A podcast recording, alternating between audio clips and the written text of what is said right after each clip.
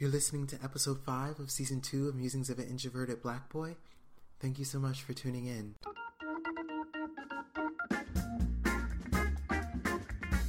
Musings of an Introverted Black Boy is a weekly short form podcast series dedicated to exploring themes of love, identity, politics, race, social justice, and the 21st century coming of age experience. New episodes will be released every Sunday, and each one will more or less focus on one of these topics. Now, I should be honest with you, there are no other co hosts, there are no special guests lined up for the weeks to come. This is a very intimate podcast, it's just me and you. But through each week's episode, it is my hope that we together can begin to uncover and embrace the common truths that lie at the heart of our individual experiences. So, I hope you'll join in.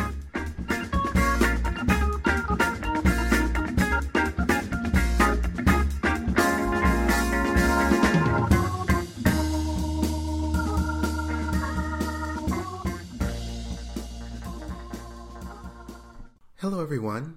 I hope you all are doing well. For today's episode, I'm going to do something a little different. I'm not going to do an episode recap or anything like that. I'm just going to jump right in. Prior to yesterday, I had a pretty good understanding of what I wanted to talk about. But then yesterday happened, and I had no choice but to switch gears. Yesterday, I attended the Global Citizen Festival in Central Park. It's a huge annual festival that usually caps off United Nations Week here in the city. There are celebrities and activists and world leaders and, of course, musical performers. I didn't really plan on going actually. I didn't even know this was a thing. But I was able to get a ticket through my job and I decided to go, which was kind of a big deal for me. In the past couple months, let's just say I've become notorious for not really leaving my apartment on weekends. It's not that I hate being adventuresome or so- social in some settings. It's just that I get lazy and comfortable in my apartment, so I don't really leave. But thanks to positive peer pressure, especially from my new good friend and coworker Chanel, I decided to go. The music lineup was really good. There was John Legend, Cardi B, Janet Jackson, Janelle Monáe in the Weeknd, and it was going to be a nice, sunny, but not too hot day, so I really had nothing to lose. After waiting in the longest line I have ever seen in my life, we finally got into the show. John Legend and Cardi B, who I was excited to see, were great, as to be expected. And after Cardi B's set, I was ready to see Janet Jackson, who I have never seen perform live. I'm going to be honest with you, I'm not that well versed in her music, but she's a legend, so I wanted to see her. By that time, night had fallen, so it was dark. There were lights illuminating the open field where the concert was being held, but it was still nighttime, so it was pretty dark. As I was waiting amidst the thousands of people that were there for the festival, something happened that I don't think I will ever forget. Around 7:30, I looked up and saw a whole crowd of people running towards me in the direction of the exit. And they were clearly running for their lives. It took me a few seconds to process what was happening, but then I immediately started running too. It was a big event. There were a lot of people so all I could think was that there was a mass shooter in the crowd. That's what we all were thinking, and that's why we were running. People were crying, jumping over barricades, and getting trampled. It was honestly horrific. You could sense the fear. It was so palpable. And what made it worse was that no one really knew what was happening. We were all just running, assuming that what we thought would never happen to us was now actually happening to us. By the time I had gotten out of the concert area, there were cops everywhere and they were assuring us that nothing crazy had happened. Come to find out, some kind of fence had fallen and those at the front of the crowd mistook the sound that it made for gunfire. They panicked and started running for the exit. But no one had gotten shot, there was no firearm present. Thank God. Now, there is so much I could say about this incident. The fact that thousands of people mistook a falling fence for gunfire shows you just how primed we are in this country to assume that a mass shooting is taking place. I actually saw a tweet last night that said it's like we as a country have PTSD because of all the mass shootings that have taken place at events like this one. And that's extremely sad. But what struck me the most about this traumatic experience was the threat of death that I felt. During those brief moments when I was running for the exit, not knowing what was going on, the threat of death was so real. I, like so many others, literally thought I was running for my life. There was a sense of terror in the air, and it was heavy. And as I walked to the subway station to go home, I was trying to process what had happened. And in the midst of that attempt to process things, I actually thought about a book I'm reading right now called The Cross and the Lynching Tree. It's written by the late James H. Cone, and it essentially talks about the deep rooted relationship between racial terror and Christianity in this country. In the book, there are quite a few moments when he details the terror that often gripped the hearts of black people living in the Jim Crow South, especially during the infamous lynching era, which took place between 1880 and 1940. The threat of death was ever present. And just to give you a sense of just how present it was, I would like to read you a passage from the book. In chapter 1, which is titled Nobody Knows the Trouble I See, the Cross and the Lynching Tree in the Black Experience, Cone writes this Whites acted in a superior manner for so long that it was difficult for them to even recognize their cultural and spiritual arrogance, blatant as it was to African Americans. Their law was not designed to protect blacks from lynching, especially when blacks acted as if they were socially equal to whites. Should a black in the South lift his hands or raise his voice to reprimand a white person, he would incur the full weight of the law and the mob. Even to look at white people in a manner regarded as disrespectful could get a black lynched. Whites often lynch blacks simply to remind the black community of their powerlessness. Unemployed blacks passing through an area with no white man to vouch for them could easily find themselves on a prison chain gang or swinging from a lynching tree. There were many sundown towns in the South and the North some with signs warning, nigger, don't let the sun set on your head, and others with no signs, but which could be fatal to blacks who happened to be passing through. When I think about what I experienced yesterday, this passage hits me so hard.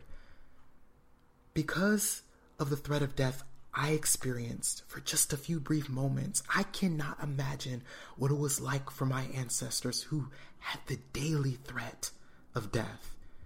They were constantly under its thumb. If they said or did anything that was perceived to be the wrong thing, or even if they didn't, they could die that day, and a gruesome death at that. Cone in the book talks about black people who were beaten and castrated and burned alive and shot multiple times even after they were already dead. Racial terror casted a shadow over the daily lives of black people, and oftentimes there wasn't much they could do to escape it. Some were able to move to the north, but others weren't. And just as Cone pointed out, not even the blacks in the north were safe from being lynched. If you were black and in America during this time, this was the reality you had to grapple with on a constant basis. And what gets me is that even in the midst of all this racial terror, my ancestors still thrived. They still sang good songs and danced to righteous rhythms. They still fought for freedom and refused to let go of their hope. They still laughed and cooked and created and organized. They didn't just survive, they created a culture that is still gifting the world with beauty to this day. And as someone who experienced terror for a brief moment, I don't understand how they did it. But I do know that the blood that they had is coursing through my veins. And reminding myself of that fact always gives me the courage to keep going regardless of the circumstances. I don't know if I will ever be able to express enough gratitude for all those who sacrificed and fought for my right to exist in this moment in history. But I think the best thing I can do is carry on and do my part to help pave the freeway of justice and liberation for somebody else.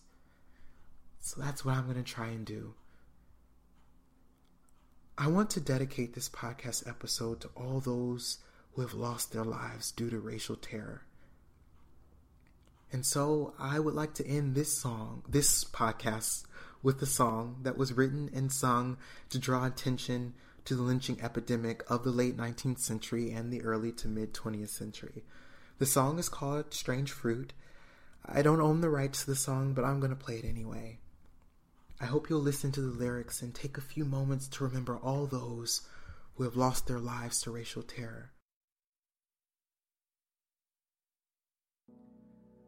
Seven feet.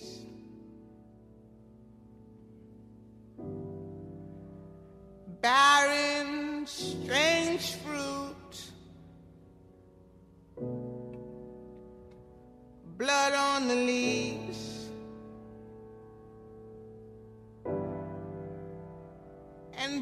at the roots.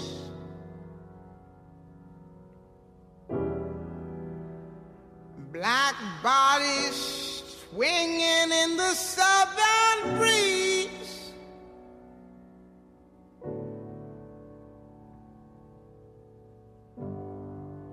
strange fruit hanging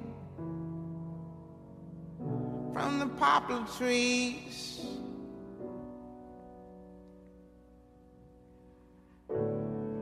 Pastoral scene of the gallant South.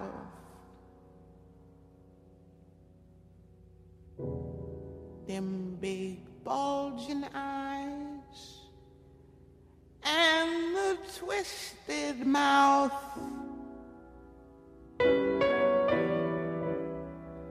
Scent of magnolia, clean and fresh.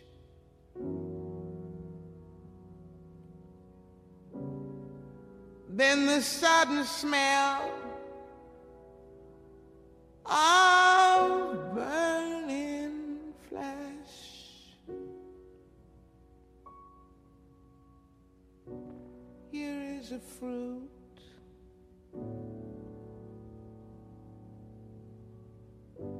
For the crows to pluck.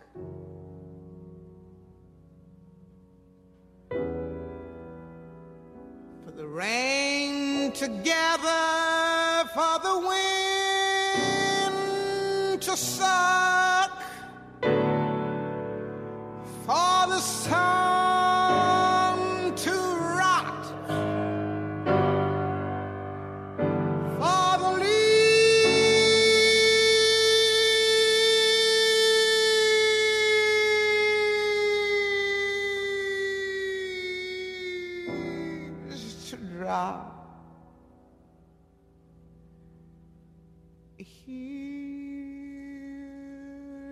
strange.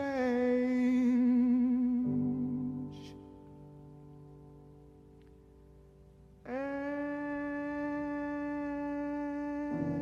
bitter